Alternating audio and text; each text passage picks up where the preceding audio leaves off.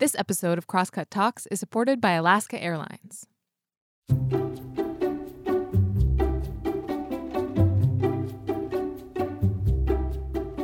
Hey, welcome to Crosscut Talks. I'm Mark Baumgarten, the managing editor at Crosscut, and today we're talking about clean water and how to get more of it to more people. And we're talking about it with someone who you might not expect to know all that much about the subject actor Matt Damon.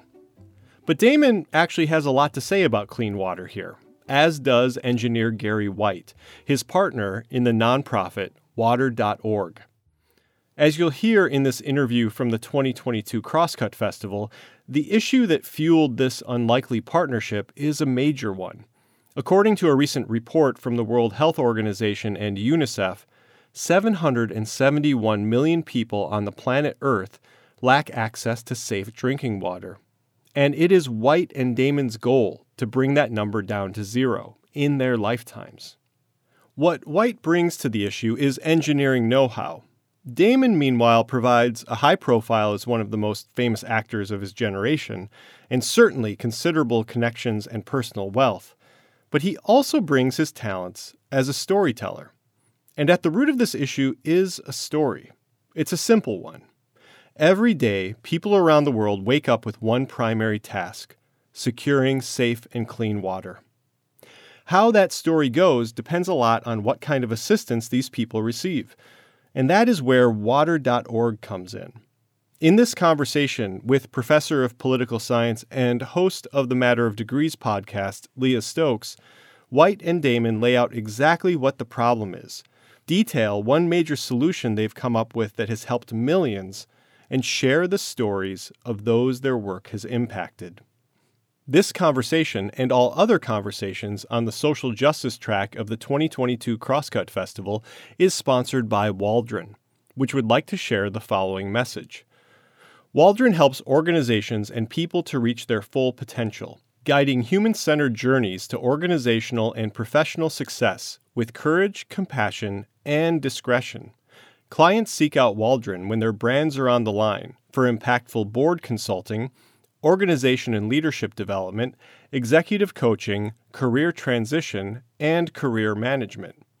Waldron is proud to support Crosscut, a forum for truth in dialogue that increases knowledge, understanding, and compassionate participation.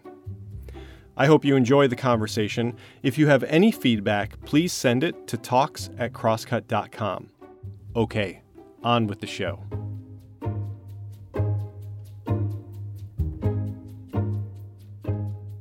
So, Matt Damon, Gary White, welcome to the Crosscut Festival. Thank you. Thanks for having us. Thanks, Leah. Well, we're here today to talk about your new book, The Worth of Water Our Story of Chasing Solutions to the World's Greatest Challenges.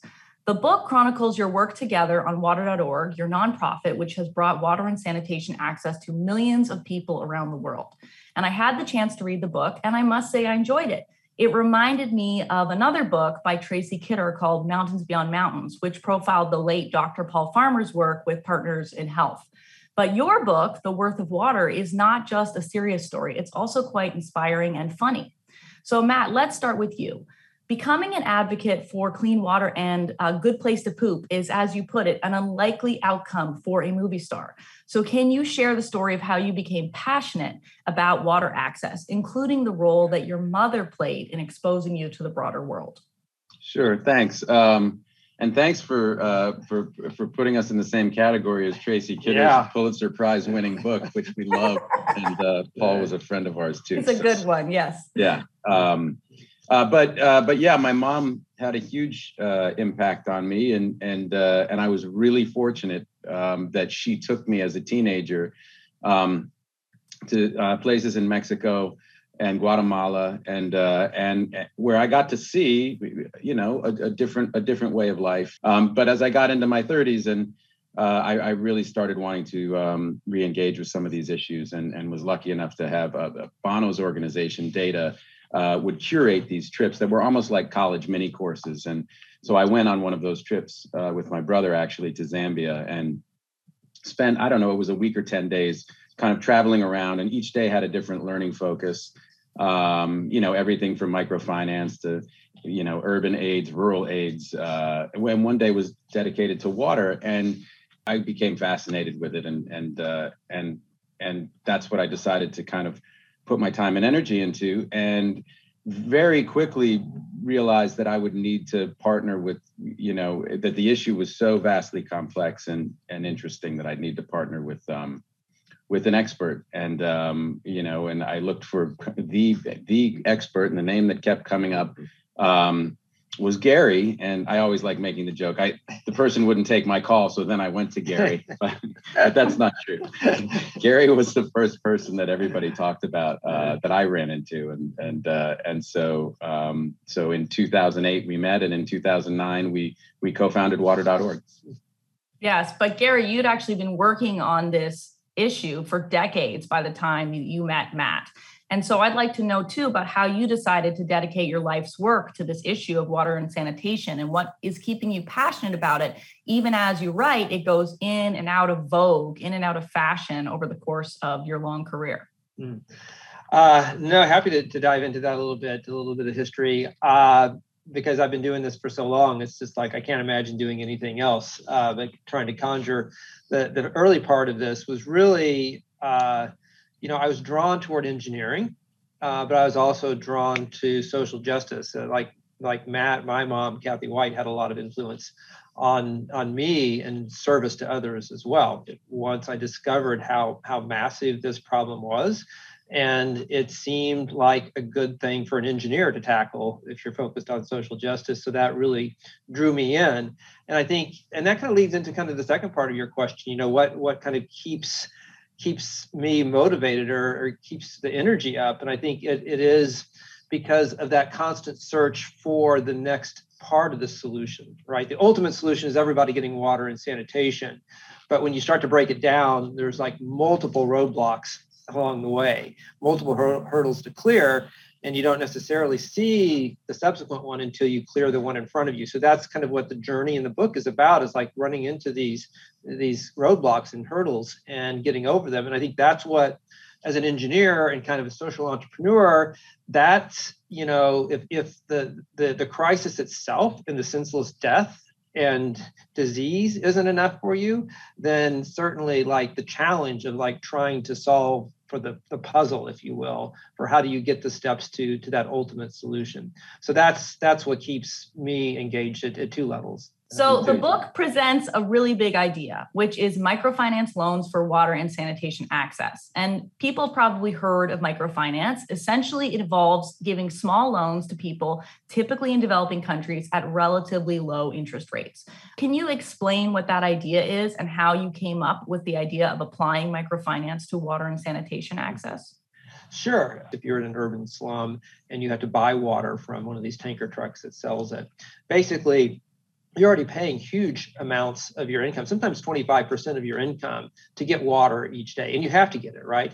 But what you don't have is enough savings to secure a long-term solution that might cost a few hundred dollars. So you can afford, you know, a dollar or two a day, but you can't afford that that ultimate solution for you. For many people, that's just a water connection to the public utility, or buying a water filter, or a pump and, and a rainwater harvesting system. And so the concept is that people really want these solutions and they add value because they give them cost savings and they give them time savings, which can be converted into you know income a story uh, of one woman I met that really illustrates this. Her name was Lina Riza in the Philippines. She was paying $60 every month to one of these water vendors. She took out a loan, got a water connection. Her loan payments now are about $5 a month, and her water bill is about $5 a month. So right away, overnight, it created $50 worth of value for her every month that she could then invest in her future. And then so you fast forward now, we have 150 of these partners around the world that are doing this, and they've now loaned about $3.5 billion in capital uh, to the household level uh, borrowers to secure water and sanitation. And so that's what a bank understands. I loan you $200, you buy a sewing machine, now you can generate income with your sewing machine. That makes sense to a banker. But this this type of loan was an income enhancing loan, mm-hmm. right? It wasn't quite the same thing and and and to them it, that was a big that was a big leap And so, so it took Gary just kind of the that persistence and going, knocking on a lot of doors, getting a lot of doors slammed in our faces, and and and and eventually figuring out a way to de-risk it enough that they would all betting on this hypothesis mm. that because he had spent his adult life in these communities talking to people and listening to people mm. he he knew that there was money being spent in this really inefficient way and that if we could mm. just nudge a market towards these people and get out of the way then they could solve their own problems mm. and and the brilliance of it is that nobody's going to take out a loan for something they don't want mm. right mm-hmm. so it's not like that traditional charity where people kind of come rolling into your town and and and go here i bestow this upon you you're welcome and then they leave and oftentimes you know for your students that you know half of the of the water projects fail within five years mm-hmm, right mm-hmm. For, for for really that's one of the big reasons and and so so this was a different way to to think about it and do it and and and uh, you know and, and and kind of nudge a market towards people and then let them mm. let give let them you know claim their own agency and solve their their own problems this has been a critique of microfinance, as you know, that we are charging poor people and making them pay rather than giving them grants. And so, Matt, you talk a lot in the book about how your role has been a kind of communication role. So, what did you think about Gary's idea when you first heard of it? And how have you learned to sort of talk about the idea with people to help bring them along with the logic? Well, first of all, it helps to have these longer conversations, right, to help give people context because it turns everybody's stomach when they first hear it mm-hmm. until you start to think about the people we've met who, uh, you know, Gary met a woman 15 years ago or, or more who, who was who was paying 125% to a loan shark mm-hmm. to put a mm-hmm. bathroom in her home. These borrowers, the people that are being loaned to, are already paying mm-hmm. for water they're already paying. And in many cases, they're paying 10 to 15 times what the middle class um, or people who who are who are you know the tourists in the hotels mm-hmm. are paying right and and mm-hmm. uh, and and so and so that is really the you know what what people need to understand and and uh, and and also that there that that there is some there's there's some dignity that comes along with um, being treated as a customer and a citizen rather than a a, uh, a charity case. Though there's another concept too that I'll jump on really, really quickly about market segmentation, which is just that people aren't equally poor, mm-hmm. right? There and and there are people for whom charity will be direct philanthropy will be the only solution, just because of where they are, where they live, where you know there's there's really no other way around it. But there's a whole huge, you know, to the tune of, uh, I think the UN estimated 500 million people could be reached with this solution. So there, you know, that's a that's a big uh, segment of the market that can that that can can can be can be reached by just nudging this market toward them and letting them do the rest. The book also talks about a partner organization that you set up called Water Equity. It's kind of the investment branch to most of your work. Um, Matt, can you explain what this organization does? Sure. Yeah, that it was born out of a trip we were on about eight or nine years ago in India, and we were just kind of informally polling our our partners, um, all these different microfinance institutions all over the country. We were traveling around and meeting with them, and and all of them came back with the same answer, which was access to affordable capital. The demand was there. They knew they could get these loans out. They just needed more money in the system. And so that started a conversation with us mm-hmm. about, all right, well, where can we find money? Like where is mm-hmm. and and we started to talk about social impact investors. And um, you know, I said I know I personally know people who want to invest, but also want to feel like their money is doing good. And you know, I so we we had this theory that if we if we started this asset manager, we could try to tap into that to, in, into those markets. And and we've been really we've had a lot of help from people partners at bank and bank of america and people who you know who know know finance a lot better than we do. And you know this is the best way to help us scale and and and the smartest thing to be doing right now. And so that's uh that's how we ended up with the world's first uh water asset water related asset manager uh you know for for uh for the purpose of uh um access for for the world world's poor so. But you also sort of talk about how relying on billionaires, right, very wealthy individuals to fund this work has its own challenges. You want to ask me or Gary? I feel like I've been talking the whole time. I'm happy to answer that. I, Gary fact, gets the next question, I promise. well, there, there, it, it is it is frustrating to be at the whims and kind yeah. of at the mercy of of of you know of of people who might get mm. kind of attracted to something else and and and and move off. And we've had those shortfalls in our budgets over the years that have no relation to how well we're doing because we've just been going from strength to strength. And so it feels like you know uh, budgeting shouldn't be a problem. But I remember being on a plane with Paul Farmer 15 years ago, and he was going over his budget. He was 10 million dollars short, and this was and he was you know the guy and it was like and i was sitting next to him on a plane and he's just doing the numbers and he just turned to me and goes we'll get it. We'll get there. We'll get. It. He's like, no, no choice but uh, kind of um, optimism and and to kind of keep pushing. For me, one of the realizations after kind of learning from people at the base of the pyramid, like what their demand is for water and their willingness and ability to pay for that, uh, at the same time recognizing that there was never going to be enough charity in the world to solve this trillion dollar problem is really what it is. Uh, and so those two things together kind of led to the water credit approach that we talked about, because you can, you know, when you when you have an audacious goal like water and sanitation for everyone, and you compare that to your efforts right now, if you're drilling wells one at a time, you know, it just is never going to happen. So you can bury your head in the sand and keep drilling wells, or you can like try to get the next breakthrough. The need for funding is growing and the wealth is growing, but the gap is not not closing at all. So I think it's that said, I will also say, you know, uh, it's better to light a candle than to curse the darkness, right? And I think that's what we're trying to do to show that there are ways to think creatively, that you can create the financial plumbing that can connect the global capital markets with you know water equity investors, connecting that to people making a few dollars a day, and everyone can win right? And once you can make those connections, then that pool of capital is less dependent upon pure philanthropy and more on investment. And what we're doing with water equity is creating an asset. We have created an asset manager whose management fees on those assets uh, is growing to the point that we can start to cover our own costs, that we can take some of those management fees and reinvest them hmm. back in water.org so that we are less dependent on philanthropy. So we have tried to kind of negotiate this really complex system of money and finance and capital and philanthropy in a way that's going to allow us and position us to be able to solve for the crisis. Near the end of the book, you tell a brief story, for example, of New York City, I believe, passing a law that required water and sanitation access and what a difference that made. So, Gary, if you were going to critique your own model, course, your model doesn't do everything in the universe. It does one thing very well. Um, but if you're going to critique it, which your model largely relies on the market, it largely relies on wealthy individuals to solve this problem. And so, what would you say are some of the shortcomings of this approach, or some of the more complementary things we also need to change? Where does the government and governmental policy fit into your story?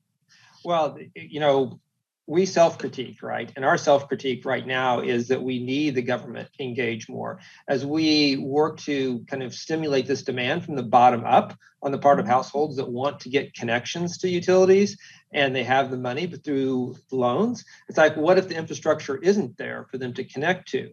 And mm-hmm. so we do see, you know, we we work closely with government uh, in India, for instance, in Indonesia, and these small utilities to get the capital that they need to invest in that infrastructure.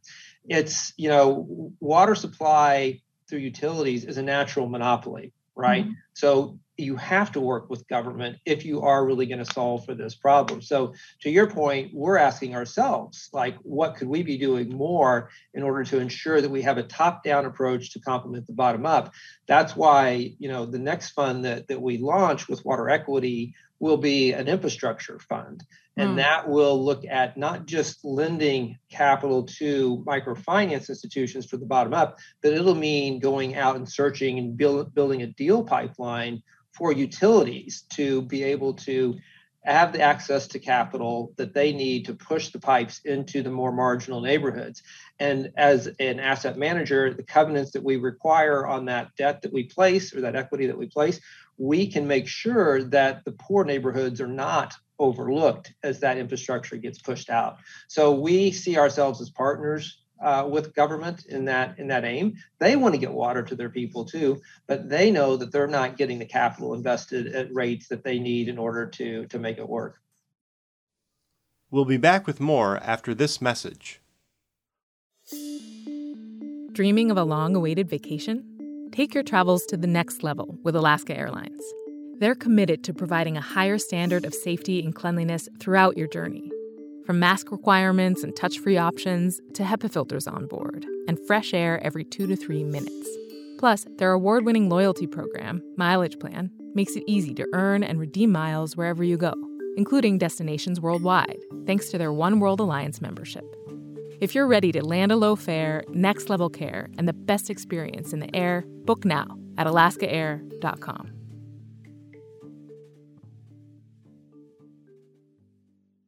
So, you know, your book really did convince me that water and sanitation is right up there uh, as one of the world's greatest challenges and is particularly critical for women and girls. Um, and one thing I really admire about the work is that you've set yourself a task of solving this issue in your lifetime, which is a really big and bold goal. And I, I just love that. Um, I have set myself that own challenge in my lifetime, which is to try to solve climate change. That's what I do with my work. And so I love what you're doing. I think it's fantastic. And so I couldn't help thinking in reading your book that climate change is going to make your goal even harder to reach. And you write about that in the book. So maybe to start with you, Matt, as you know, climate change is happening now. And I wonder what have you seen in the field when you're going on these trips in terms of how climate change is exacerbating water challenges right now? We, we kind of look off into the future and talk about what climate change might someday do to us, but this is something that people are feeling the effects of um, right now. And so and and there's a very real crisis for 770 million people today who woke up without access to clean water and their day will be dominated by figuring out how to how to gain access to it. So, so i mean water is the heaviest commodity right? And so if you're going to source it and move it and treat it and then pipe it into a neighborhood in a lot of these countries where we are working there's it's estimated that there's like 35% leakage and or loss to leakage. Mm-hmm. so just imagine what that means in, in from a carbon standpoint. That is absolutely wasted carbon right? That 35% of the energy that it took to get the water uh, to a household uh, has been just lost. And with and there's zero economic value to that. It's not like somebody drove a car to some or, to a conference and and and did business. And so you can kind of offset the cost of that you know fuel use or whatever. It's this is just completely lost carbon. And so again with this top down approach hopefully you know it's it's about helping you know make, make these infrastructure more efficient and and better and uh, and and save some carbon that way as well so the book really concludes with a staggering statistic, which is that your work together has helped to bring water and sanitation to more than 40 million people. And you write about how that's probably a bigger number, even when we're talking just a few weeks after the book came out. Um, so the scale of this work is truly impressive. Matt, you've already mentioned a few stories, but are there other stories that come to mind, some of the people that you've met who have benefited from the work of water.org? Yeah, sure. There's another one that uh, that I talked about in the book that that always stuck with me. Uh, it, it, was about 10, 10 or 11 years ago in Haiti. And um, it was this girl that I met. We had just christened a new water system in her village. And, and um, I was introduced to her as somebody who had, up until that day, walked three or four hours a day for water. And she was in school, but um, this issue, as you said, it disproportionately affects women and girls. But what it means for girls, because they're often left to do the water collection, is they're not in school. Mm. So I said, "Wow, you have three. You have found three hours. You know, three or four hours in your day. What, what are you going to do with all that extra time? You, you have all this time to do homework now." Mm. And she looked at me and kind of snapped back, like, I don't need to do homework. I'm the smartest kid in my class. And she said it in that way that was like, oh yeah, she's she's the smartest kid in her class. Like I've met that kid. Um, and uh, I go, all right, hot shot. What are you going to do with your four hours a day that you found now? And she just looked at me dead in the eye and she goes, mm-hmm. I'm going to play. Mm-hmm. And it like it buckled me because at the time my oldest daughter was 13 as well and i was just like yeah i mean what else should a 13 year old kid be doing right it's you know so it's it's it's another one of those kind of pernicious effects of you know uh, of this crisis which is just it's not just the death and the and the disease and all and all of the very real it is a life and death issue. A million people a year are dying because they lack access to clean water and sanitation but it's these incalculable ways in which it affects somebody's life. Well, you know, while I was reading your book, I was also reading another book, which I highly recommend called Orwell's Roses. It's by Rebecca Solnit. And among other things, she tells the story of George Orwell's life and goes back to a bunch of his essays. And I don't know if you've read a bunch of his essays, but there's one called Why I Write, which really reminded me of your book, where Orwell talks about the four big motivations for writing there's ego, aesthetics, history, and purpose, right? A kind of meaning and role for doing this. And he writes that um, we often write to push the world in a certain direction and alter the ideas of the kind of society we should strive for. So when I was reading your book, I thought, ah, this is why they wrote this book. They obviously wrote this for purpose. And so before we close, I'd like to ask both of you to make the pitch people can get overwhelmed, right? They're like, oh, water and sanitation, I'm convinced it's a big issue, but what can I actually do? So, what do you want people to know about what they can do to help with this issue? And Gary, let's start with you. Matt and I are donating all of our author proceeds from the book back to water.org. So, just a simple act of buying the book you know mm-hmm. helps people get water and it helps people to to understand you know both the consequences as well as the upsides of having water and how it can change lives. And so that's a big part. You know, of course, you know, we are a nonprofit and we do raise, you know, donations. So any donations are very helpful. A lot of times people have matching funds at their workplace that, that can actually help with this as well. But then even moving beyond that, you know, uh, for corporate partners, corporations see this as an opportunity to really look at their uh, kind of water footprint and kind of their social license to operate in some of these regions. And so we can partner with them to ensure that they are sustainably using water resources in those areas of operation. Water equity funds help millions of people get water. So there's just a lot of ways for you know everyone from CEOs listening to this to think about how they can contribute all the way down to somebody who might only be able to give five dollars if you if you gave just five dollars to water.org uh, you would be reaching one person on the other side of the world um, with with clean water for life um, so so that's where the five dollar number comes from so if you buy a book i suppose you're going to reach a, a decent number of people well, this has really been a wonderful conversation. I wish we could keep talking, but I'm sure you've both got to get back to installing toilets around the world. And we're sadly out of time. So thanks for a great conversation and really for a quite funny and insightful book. Thanks so much, Leah. Thank you, Leah. Take care. And that's it for today's episode. Thanks again to Gary, Matt, and Dr. Stokes for the talk. And thanks also to the folks in the audience who asked questions. If you'd like to be one of those audience members for a future Crosscut event, go to crosscut.com/events. This episode of Crosscut Talks was produced by Sarah Bernard and engineered by Rusty Bacall and Victoria Ralph. And the event was produced by Jake Newman and Andrea O'Meara. Ann Krisnovich managed our audience engagement.